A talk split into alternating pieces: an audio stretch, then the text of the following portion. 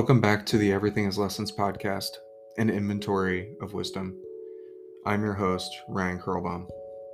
Thank you so much for joining us this week for a special episode with architect Marlon Blackwell. Marlon is one of the most accomplished and successful architects that I know. His work has received almost every award and recognition imaginable. His architecture is elegant and timeless and rooted in place. However, for me, what makes Marlon special is his profound wisdom and perspective. Our relationship began as a cold call 14 years ago, only to evolve into a mentorship and now a friendship. Beyond his immense talent, Marlon is kind, generous, and thoughtful, and those may be his greatest gifts. During our conversation today, you're going to hear a lesson about commitment and dedication, about persistence and belief. And trust me when I say this, you will need a pen and paper for this episode. Marlon is perhaps one of the most quotable people that I know. And when he gets going, it is so good.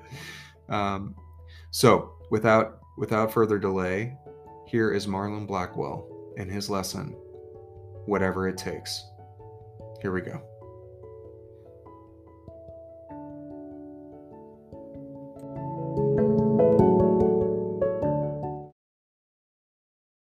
Marlon Blackwell, welcome to the Everything is Lessons podcast.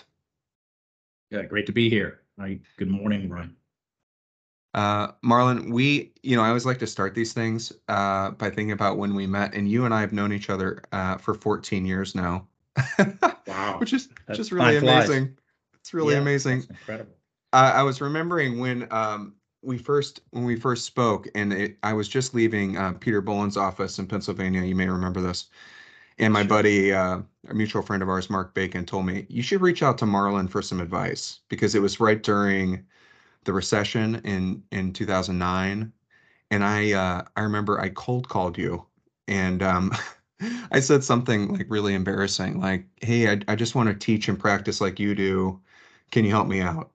And uh, you are a super busy person, and you you actually called me back, and um, I always wondered why, what what made you do that? Because I, I imagine that there there had to be tons and tons of people who reached out to you for advice like that, but but you you did call me back. I always wondered. I always wondered Uh, why. uh, Yeah, uh, well, I, I always appreciate initiative, you know, uh, Hmm. I think, uh, I like to say pretense precedes profession. In a sense, you have to have a little pretense, a little initiative, and, uh, I know the people we like to bring on in the firm, that, you know, they, they typically reach out to us and express the interest.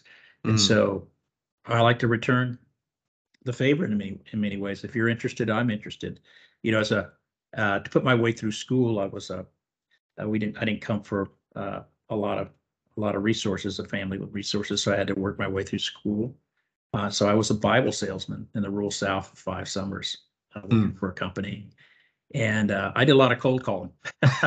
and uh, so I part of it's that too. You know, I, I, you know people would invite me to their homes or sit out on the porch and we'd strike up a conversation and you know you find out a little bit about yourself and you know uh, I, I think they appreciated it too. Somebody out there taking initiative to try to had to work their way through to pull themselves up a bit. So uh, I've always appreciated that. Uh, and I was was taught by my father in particular, no one's better than anybody. So Mhm, uh, I just like, doesn't matter who it is, I'll, I'll try to uh, respond in the best way I can and be helpful if I can. That's not always the case, but uh, that's, that's what motivates me. It's just, uh, I can, a deep sense of wanting to help people uh, in those kinds of uh, transitional moments because we've all been there. And Yeah. sometimes a, a good word or two can push us one way or the other.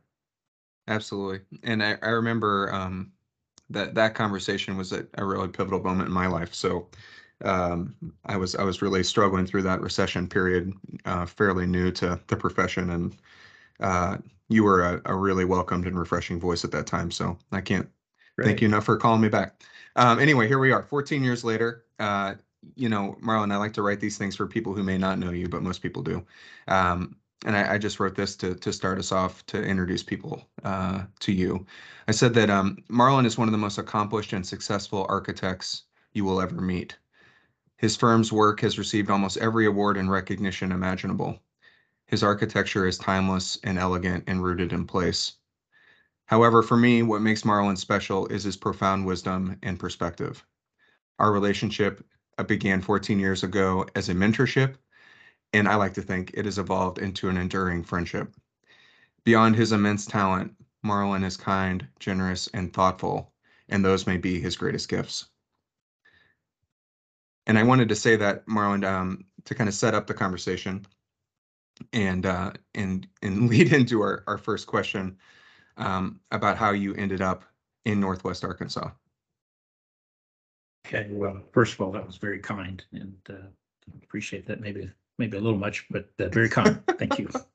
Um, so I, Northwest Arkansas was never something on my trajectory, at least as far as I thought. I'd gotten back from a, a year in Italy, studying at the Syracuse and Florence program to get my MR2 at the time after working 10 years in the profession in Louisiana, Lafayette, Louisiana, and Boston. And I, I really, my desire was to uh, really become a liaison between the academy and the profession to teach and practice. Try to figure out how to do that. It was the, that time, the recession in the early 90s, and so there wasn't a lot of work in the firms. And, uh, I was fortunate enough uh, to get a, a, a one-year teaching position at Syracuse, uh, and and I was uh, I, you know, had started a a bit of building and a little bit of recognition for a few projects. Uh, so I felt like I had some momentum. Uh, after a winter in Syracuse, I, you know, from the South, I, even I'd lived in Boston for five years. I, I never, my blood never thickened, so to speak. So uh, I decided to go back south, and I thought I would be going to North Carolina, where I had some contacts and such, but that didn't work out. And then an opportunity at uh, Arkansas came, and I went, and they were, you know, had a new dean, and we're getting a new department head, and uh, you know, I took for a drive around in the Ozarks while I was there, and I just sort of really fell in love with the landscape and the spirit of change that was going on at the school. Mm. And I'd heard of Fay Jones, uh, who's a, I think, renowned uh, architect, uh, prodigy of Wright, who had done the the famous Thorncrown Chapel, and he, you know, had proven that you know you didn't always have to go to the world; you could bring the world to you. Mm. Uh, and a small firm with a you know, a really a, a, national and even international impact. And I thought that was a real model possibility. So in my interviewing there, uh, they really wanted me, and of course I was suspicious because it was like everything was happening very quickly. I was supposed, I thought it was supposed to be a courtship, but they were like the next day is like, here's an offer. What what would it take to get you here? And and uh, sort of demurred, but I said, well, look, I'm not an academic. I'm not a uh, a scholar in the traditional sense. Uh, I'm just I'm a practitioner. So what I'd really like to do is teach and practice and practice what I preach. Uh, and the dean, uh, Dan Bennett, said, if you'll come here to the University of Arkansas, I will guarantee you commissions to start your practice. Wow. And I was like, wow. So I went back to the dean at Syracuse, Sabby, and told him that, and he immediately recommended that I go. and uh, so the the rest is history. And and, and uh, Dean Bennett was true to his word, although I heard later that he didn't know how he was going to do that at the time, but uh, he was able to funnel uh, a lot of inquiries and so forth that were coming through the school and the university towards my way. It, it took on a life of its own. Hmm. So that's that's how I got there. Anyway.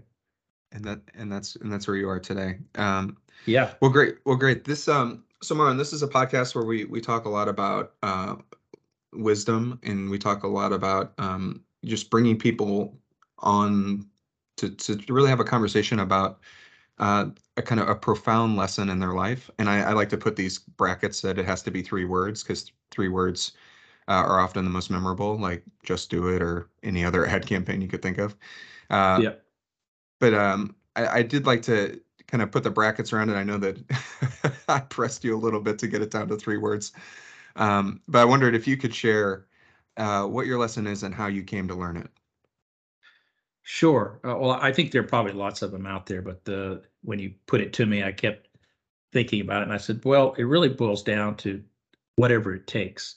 uh, was sort of I've kind of operated on for many many years, uh, and that sort of uh, stickiness, you know, persistence, hopefully pleasant persistence Hmm. uh, and tenacity to pursue something in a very dogged way, uh, to stick with it, to not give up, and to keep one's eyes on the prize, so to speak, uh, whatever you're pursuing, because uh, uh, you know the the pursuit is never really finished, especially in the creative world. Uh, Mhm. so you do have to stick with it, and it's it's really not good to leave things to chance, especially in architecture, because uh, Murphy's law often kicks in. So you you do what you can to to stick with it, and uh, and to you know do whatever it takes. Uh, I I learned that. I don't know that I got that from any particular person. I think it was just life in general. Uh, I know my my father always used to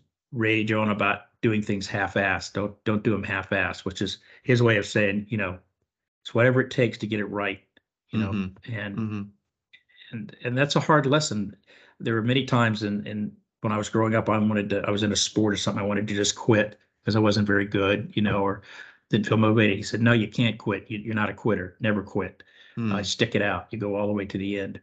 Uh, and because you know you you see you signed up for something, it's your bond, it's your word, and you're only as good as your word. Uh, so those sorts of things sort of stuck with me. And as I referenced earlier, the doing the Bible selling was a, a, pretty amazing experience for five summers, working six days a week, 12 hours a day during your summer when everybody else is either at the beach or working at uh, Thom McAn Shoes or something, uh, or in my case, sometimes in, a, in an architecture office. But again, I had a different need for resources, but it really demanded a lot of uh, persistence, uh, tenacity, and positive attitude.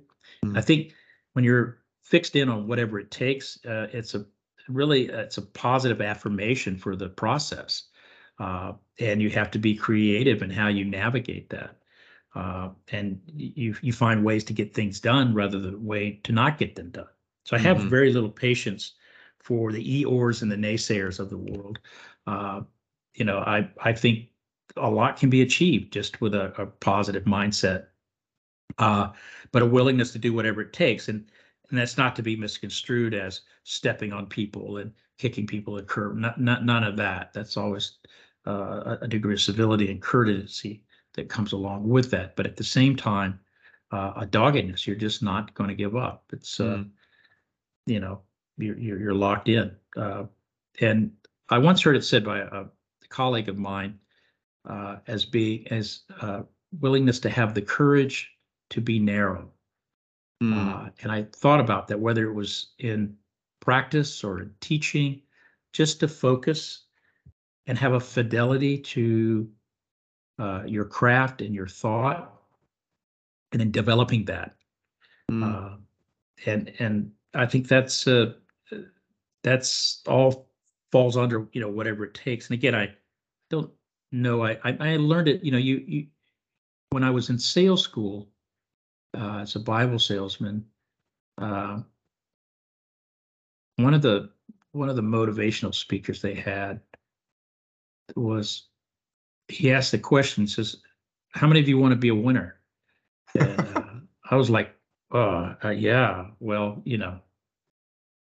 Okay sure.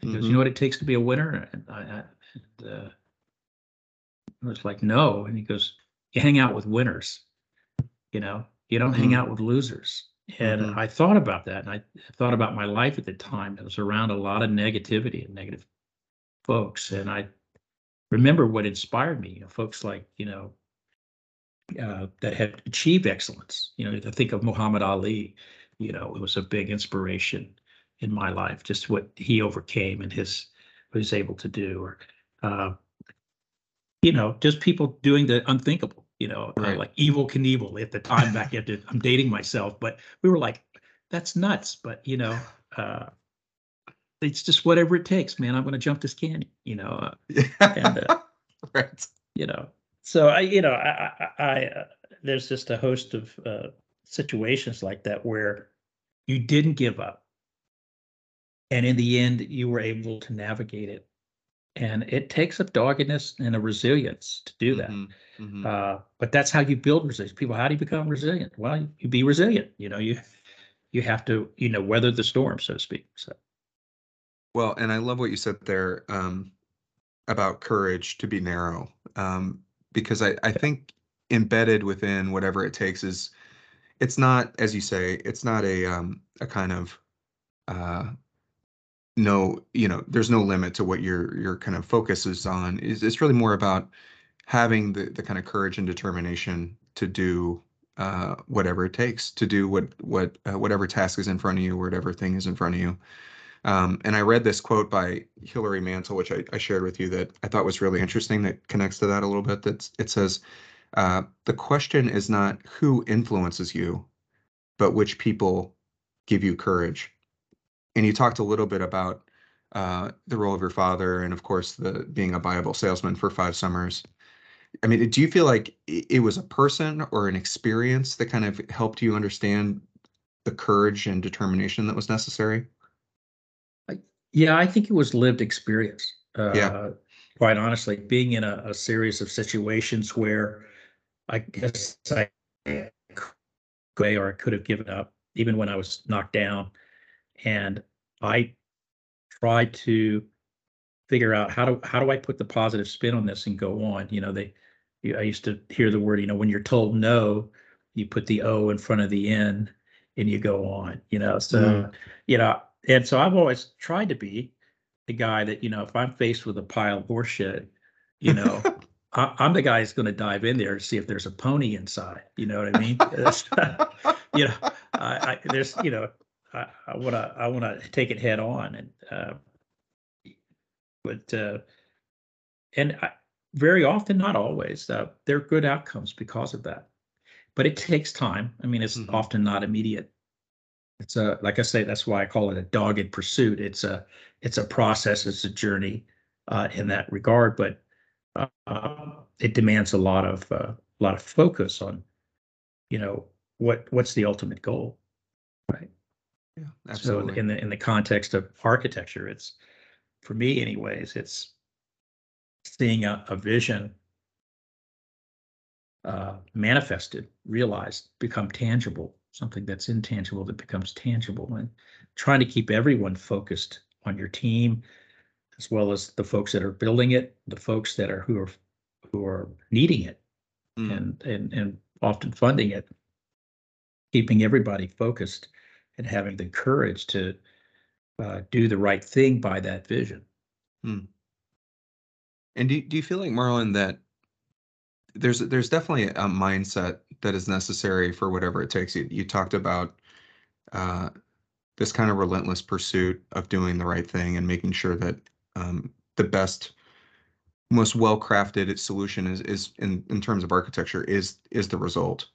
And I, I just wondered if what what the mindset is because it seems like sometimes whatever it takes could become exhausting. You know what I mean? It could become problematic. It could become uh, it could cause a lot of imbalance or it maybe you know takes Yeah. away from other things i just wonder how what your mindset is to kind of maybe not Yeah. create balance that's not the right word but but how how you how you approach whatever it takes as as a kind of frame of mind Sure. Yeah, you, I used to I still do have people ask me all the time, how do you, how do you balance that, you know, the, the teaching and the practice? And it's just amazing how you, and you've got family and what, how do you balance all that? And I said, what balance? There's no balance, man. It's like, it's completely, you know, you're like a juggler on acid or something, you know, running around trying to keep all the balls in the air. It's crazy sometimes. Uh, nuts even. Uh, yeah, I, I don't know. Uh, the the mindset is is to understand to you know to kind of visualize what the ultimate goal is. Like to me uh, i uh i also you know believe in working hard and, and playing hard. So it isn't just work work work all the time. Mm-hmm. it's weaving in uh you know the, the great quality time with the family.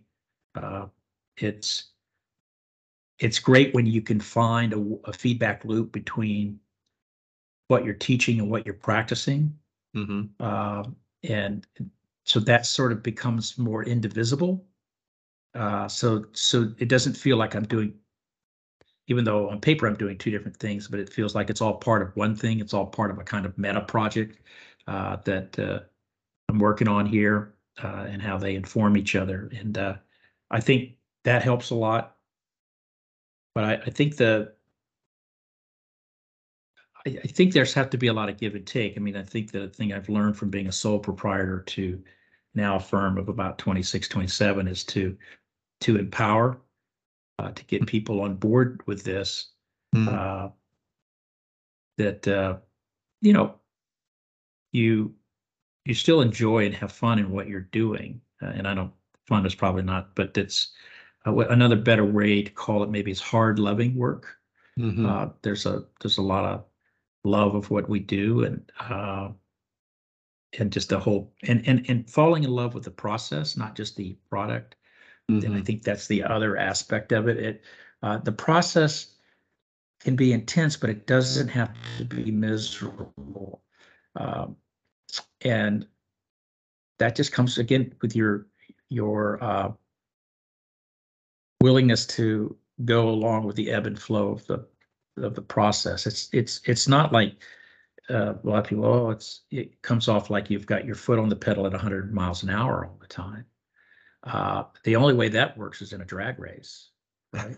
but if you got to take curves and bends and hills and valleys, you got to know when to press the gas and when to let off the gas a little bit. Yeah. And that's uh, that. My dad was a race car driver uh, as well Wow. as a being in the military for 30 years, and you know he would talk about that. You know, and that wasn't so difficult to go down the straight. It's sort of difficult taking the curves, right? As a Right. driver, race driver, a lot more skill in that. So that's why I don't, I don't, I think people see it in a maybe often too narrowly when you talk Mm. about whatever it takes, you know, it's just like, uh, you're some kind of, you know, crazed, uh, maniac or something. I, I don't think that's it. I just think it's a, it's a doggedness. you know, Yeah. I Keep saying that word, but it's just, I'm on the trail. I'm not going to lose the scent. I know where, you know, I'm going to follow this where it leads, but I'm not losing, I'm not getting off the trail. That's right. That's right. And I love that. Um, well, it's not really a metaphor, but the the experience of your dad as a as a race car driver, because the because I think if you extend the metaphor, it's it's really about when to downshift and when to kind Yeah. of uh really, you know, pedal to the metal, as you say. Um, because I can imagine, I mean, I, I I find this in my own life that I think when you have a, a kind of relentless drive and passion for what you do, um, it's really hard to find times to pause and reset. Um, and I know I know you do this in a very deliberate way uh, with the company you keep and with the kind of um, separation you may create with with time away. And I just wonder if you could talk a little bit about how that that's been productive for you in the longer path uh, discussion Right. you were just mentioning. Sure. Well, uh, first, I, I- should add too, and, you know, part of my ability to kind of focus has been my partner uh, in the firm and partner in life, Ati, hmm uh, who is equally passionate about what we do hmm and and incredibly understanding. Otherwise, I, uh, most normal folks would have kicked me to the curb a while ago. Uh, and she's been uh, incredibly, you know, forgiving and understanding, but also encouraging uh, Mm. as well. And and you need to have really strong relationships around you. hmm I think for your longevity uh, in this profession, and I think your longevity in life, right? Mm. More so Mhm. than anything, to have strong relationships, both familial, but also in terms of your friends and your colleagues uh, as well. Uh, I, those are things I really, really value. Um, and so, you know, as a family, to relax and things, we would travel became a big part of our lives. Ati is from Malaysia, so international travel was a big part uh, of our lives for a, a long time, especially with our children. Um, and that's the way we would kind of poof downshift, you know, and and go for go for a trip and discover new things, new cultures, hmm uh, to in effect work on developing empathy. Uh, and then the same thing with colleagues and friends. It's you know going on trips together uh, or disconnecting at conferences and things of that nature, just to kind of sometimes you don't even go to the conference. you know, you're just there to reconnect with people you really admire and respect and have a connection with. Uh, and it's not a you know it's about uh, it's people with the right and similar mindset Mhm. right uh, who have the enthusiasm and and the drive as well uh, but uh, also understand that it's important to uh, downshift as well that's what they're there doing so uh, I- think it's it's these relationships strong bonds and relationships that you have to develop that help you understand, you know, what's really important, but also uh, helps keep you moving forward, right? Uh, so it's never a straight line, right? It's always an inflected line, but it's always moving forward. That's Right. right. That's right. Absolutely. Um, you know, I I I love that because I, I think it I I think there's a perception when you become extremely successful that you never you do whatever it takes and you never downshift. And I think your drag race analogy is exactly right. Like you feel like you're gonna work at this incredible clip and never reset. Um, but I, I have been thinking a lot about um, you know when you when you talked about whatever it takes, it feels like that is a that is a very kind of driven and kind of dogged, as you would say, um, approach to to to life. And and often what I found is that those people who are incredibly driven are often overachievers. They they they do Yeah. uh, more and more and more because they they just feel so strongly and they care so much. But I think what I've I also heard recently is that when we overachieve, we allow others to underachieve. And I and I'm curious what Mhm. what your thoughts are on that because you work in big teams often um, professionally, and you're running a 26, 27 person studio. Uh, and I'm I'm just wondering how you how you help uh, people with the buy-in. You talked a little bit earlier about you know creating a, a similar kind of relationship with the process. Sure, sure. Well, um, part part of it, I guess, is understanding and helping others understand what the framework is. Uh, Mhm. so again, what the goal is, but what is the framework, and then allowing people to move within that framework so that they can contribute in a in an authentic way. Uh, obviously, you're reviewing, you're giving feedback, but you're also getting feedback, right? Mhm. and that's just something I had to learn tr- again in this transition of from doing everything uh, to even running the prints and you know crushing the coffee beans kind of deal uh, to delegating and to you know being part of a larger team, learning how to collaborate, but Mhm. also learning how to cooperate when things don't don't go well.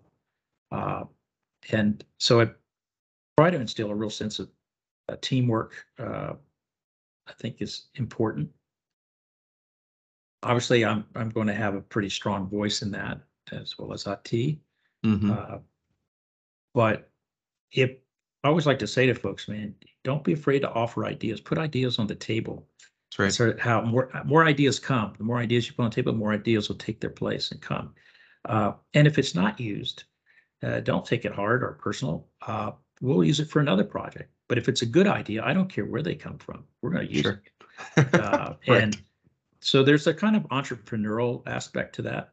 Mm. Uh, and that we try to do some folks that, you know, put something out there. And uh, I find that the projects get better because I, as I've learned, the more and more I'm at this, you know, I can't think of everything. I need that, that stimulation, not just internal stimulation, but external stimulation from being part of a team and, and the products, obviously the complexity of projects today Mhm. uh, are, are such that you really have to do that in order to to develop uh, uh, I'd say the depth and substance in the work, right? It can't just be a gesture, a diagram, and then it gets built. Uh, and you know, because I think that's really what contributes to the relative impoverishment of the built environment. It's that kind of attitude. I think it, you, if you got to build depth and substance, you know, you really it comes from understanding the complexity and really getting everybody on board and involved, and nothing gets left to chance. Mm. And uh, boy, if you develop that mindset, it's amazing what people, how they how they infill all of this to make this a more and more robust uh, design, a more robust project. Uh, I, I'm always amazed by that, and it's not just again in the office, but it's our consultants, right, and the engineers we work with, and uh, it's it's amazing. Yeah. Yeah. So so Well, and I I- just try to get people on board for that, and you sort of you try to empower them as best you can. Well, and I think that's even now more than ever what a great design leader or any leader for that matter does is they create a framework and then they enable and encourage folks to step into and be a part of that cause. Um, because I, I really like what you said there about, you know, ideas coming from anywhere. I think especially in creative professions, it feels like there's the person whose name's on the door, that's where the idea comes from always. And maybe it, it does a lot of times. Um, Yeah. But but that that's not to say that we don't we don't take ideas from anywhere and we don't um, you know, we, we're we're trying to find the best solution we possibly can for the depth and the substance you talked about. Um, I, I really liked what you said also about uh, the kind of stimulation that you need uh, when you're on teams where ideas are kind of moving openly and freely and you can kind of build off of ideas. Hey that's interesting. What'd you say? Oh maybe it's this. Oh it's not that. Oh what if we did it this way? Oh yeah that's good. Let's do that. Um, you know that kind of com- you know collaborative communicative Right. way of sharing. And i'm wondering is is that where you draw inspiration from or is there something uh, kind of outside the office that you do consistently that really helps you refuel and and find more and more inspiration for the ways in which you're creative? Uh, I think a lot of it for me comes from uh, nature, just being uh, in nature, whether I'm in the car, you know, Mhm. moving forward, looking sideways, uh, or actually on a trail or out fishing or, you know, whatever.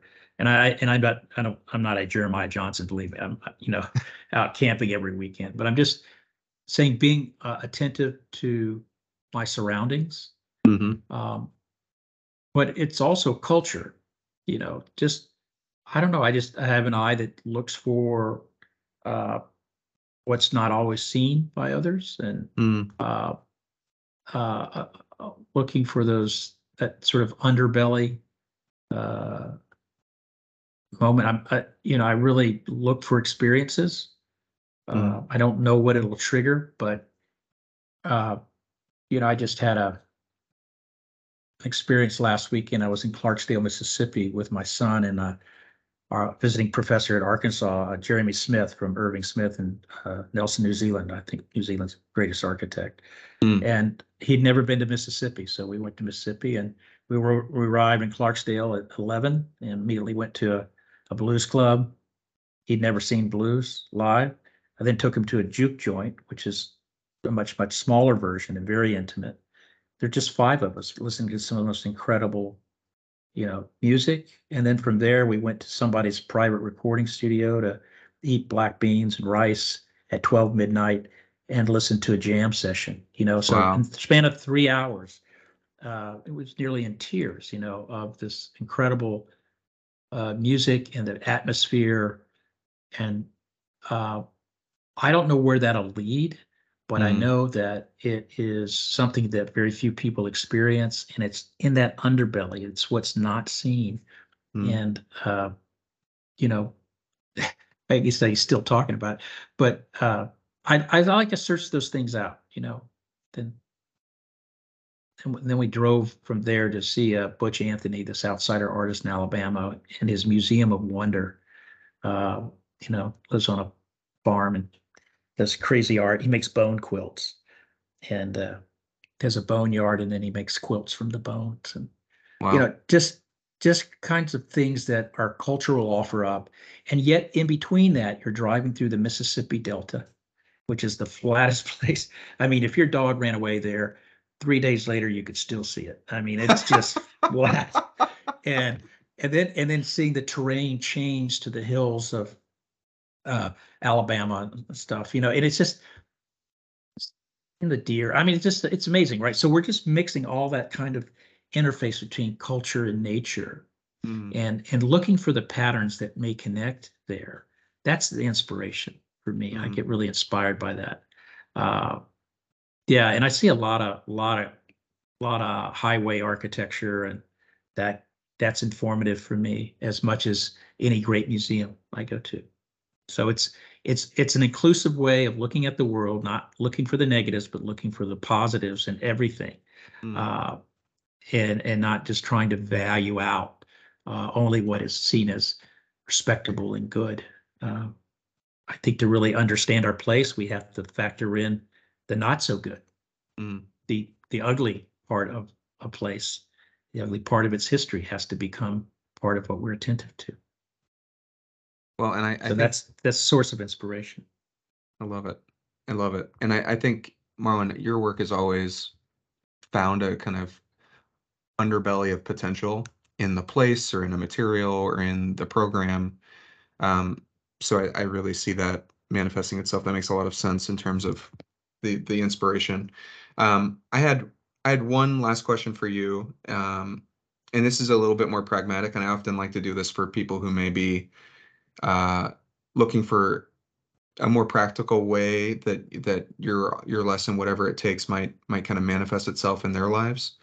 Um, and I've been thinking about the the commitment that whatever it takes implies. We've talked a little bit about that and how it uh, oscillates between family and firm in your case. Um, but I also see, and I'm sure you see this too, a younger generation where I, I think we've always compared ourselves to others. I think that's been a kind of part of our uh, journey, especially in design forever. But there still seems to be a a grass is greener mentality with especially with younger people that has caused a lot of movement, uh, especially when it becomes comes to work. And pe- perhaps people aren't as loyal or aren't as maybe as dedicated to a place or dedicated for a, a kind of significant amount of time where you can learn uh, really meaningful lessons. And I'm just wondering if you could talk a little bit about that kind of prevailing generation, maybe that is not willing to do uh, whatever it Yeah. takes. Sure. Well, I would say then that's an acceptance. That's a kind of defeatist attitude. Mhm. Then you're not willing to be successful. I mean, I, I think to, you know, fully achieve excellence in, in any form, it, it takes passion, of course, and it does take hard work. And I, I think, I think, uh, I have a lot of young folk in my office and I think there is that passions Mm. and there is that dedication, to willingness to do the hard work. But, uh, I think what's not a factor as much in there is also to have patience. Mm. Uh, and maybe that's just a product of youth, right? That you're impatient, you want it all now, but it seems to have exponentially grown this impatience with the now. And uh, that is a that's difficult because there has to be patience in order to hone uh, hone your skill, hone your your craft, right? Or to learn a craft. Mhm. Uh, you know, Malcolm Gladwell talks about you know those uh, how many hours it takes to master something or whatever. I can't remember. It's in Tipping Point or some yeah, book, yeah, but I remember it's like ten thousand hours. right. Well, it's gonna it's more than that. Trust me, and uh, you have to exceed that. And there takes patience, and there's uh, that's something you've I had to learn. I had to kind of back off and just learn. I just need to be patient Mm. uh, and with this and, and patient with the process. And uh, it wasn't just about getting the building done. It was about letting the landscape catch up with it, you know, Mm. and letting people actually live in it a little bit. And then you can talk about how that is uh, documented and things of that nature. So I, I think it's patient. I, I think I learned that some ways from uh, uh, a friend and mentor of, of mine, uh, Chris Risher, uh, who was a, a well-known architect in Mississippi, but also taught quite a bit at, uh, at Harvard, uh, GSD in the 90s, a very kind of mythical figure. Um, And I had actually resigned at the University of Arkansas or some political bullshit that's going on. And he had heard about it. He was visiting. And I saw him. He's out smoking a cigarette one, one afternoon as I was going on my way to studio. And I walked by him and said, Hey, Chris. And he grabbed me by the arm and spun me around. He says, uh, I hear you're thinking about leaving. He goes, Well, I said, Yeah, I didn't, I didn't really sign up for this. And he goes, You know, man, he said, based on what I know about you, you've been running all your life. I said, You just keep moving. And he said, You know, that's what's wrong with architecture today. I said, Everybody just keeps moving. And I said, What comes out of that is architecture that's about the move. Architecture mm. you want to go into and you want to move around and you move through it and you never come back. You know, just move, move, move. I said, what you ought to be dedicated to is architecture to stay. Mm. Architecture that makes you want to linger and stay in it. And he said, the only architects I know that can do those, that is those that stay in one place and wow. set down roots uh, and become part of the place. And he said, You've never done that, and this is your opportunity. You should think about that. I never had anybody talk to me like that, especially wow. somebody who I really admired and respect, who'd give me enough time a day to even say, you know, this is what you need to think about. And that was, I was only at the time, uh, two years in at Arkansas. And I thought about that and I thought, you know, he's right. I mean, I thought about Fay, I thought about Wright, I thought about all of these other architects and they might have had a move in them, but that was it. Mm. Uh, and when I look went look back at it, and uh, I, it's like, yeah, he's got a great point. And I, I went back uh, about ten years ago. That they have this program, I'm sure you know about it at the New York League of the called Emerging Voices. Yes, they had a book come out, 30 years of emerging voices, and I went through it. and I just sort of flipped through it and looked at it, and all of those emerging voices, you know how many are not in their place? One or two. Wow. They're still there. That should be a lesson to the youth right now is that if you really are serious about what you're doing and you want to you want to make it then you're going to have to find a place and stay mm. uh, and really really let that feed into your your architecture in a way and that doesn't uh, say you can't move around initially, maybe just part of being a sponge for the first five years. But if you're just going to keep jumping around, I don't see how anything ever sticks to you, you know? Mm. so, yeah. Anyways, patience with the passion and the perspiration. Yeah, absolutely.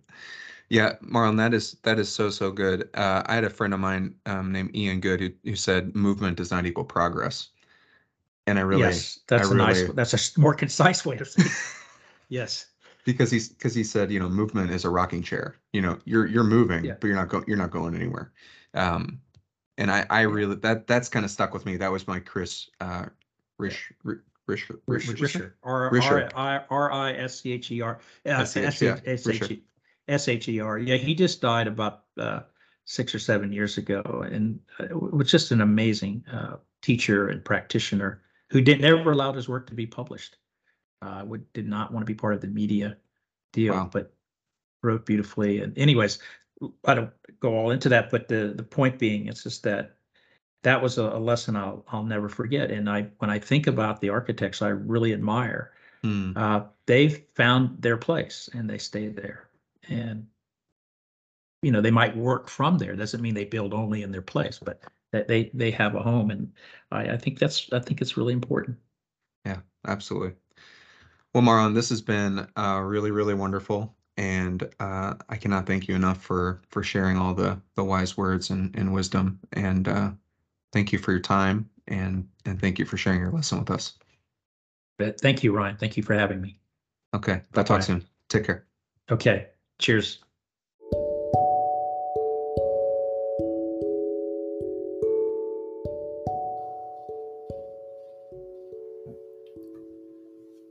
We are all searching, seeking, and striving to be better parents or siblings or spouses or friends. But sometimes we lose our way. We find setback after setback and begin to lose hope. And this is when I met Marlon, a moment during the recession when I was between jobs, calling hundreds of offices to find work. This is when he said a good word or two can push us one way or another. That was the cold call that I mentioned that changed the trajectory of my career in so many ways. Because Marlon called me back. Then he helped me find work. Then he helped me revise my portfolio and wrote letters for grad school. And then he advised and mentored me ever since. All because of a cold call that he never had any obligation to return. We all have people in our lives who have shared with us or invested in us because they saw something. They saw themselves years before. And that, perhaps for me, is the biggest takeaway from today to do whatever it takes, to reach out and reach back, to seek wisdom from your heroes, and to provide wisdom to those who seek it from us. First, to, to reach out. This is really a call to write your heroes. What do I mean by that? Um, if you read a great book, tell the author. If you listen to a wonderful speech or see a great post, message them. Uh, tell them how much you appreciate their work or their approach to parenting or work or or just life in general and see what happens. Secondly is to reach back. And that's just a reminder for us not to forget that those are reaching those are uh, there are people who are reaching out to us too. And believe it or not, it's it's when you come to a certain age where younger folks will need our counsel, they'll need our guidance and our wisdom. And hopefully, we can all be like Marlon and find the time to call people back to see how we can help. Because you never know, there may be another person willing to do whatever it takes. And I cannot think of a more inspiring way to live than to encourage and be encouraged. It's a it's just a beautiful way in which lessons inspire and shape us whether we are the mentor or being mentored. So I hope you have enjoyed this conversation today. I hope it's helping you through your own journey. And I hope you'll continue to share this with your family and friends because we are so grateful uh, for all the guests on this podcast. And we're, of course, grateful for, for the audience, you all who make time to listen. We will be back next week for our final episode of the season. Uh, very excited for this final guest. Um, but it will undoubtedly be another episode full of meaning, waiting to be applied. We will see you then. This is the Everything is Lessons podcast.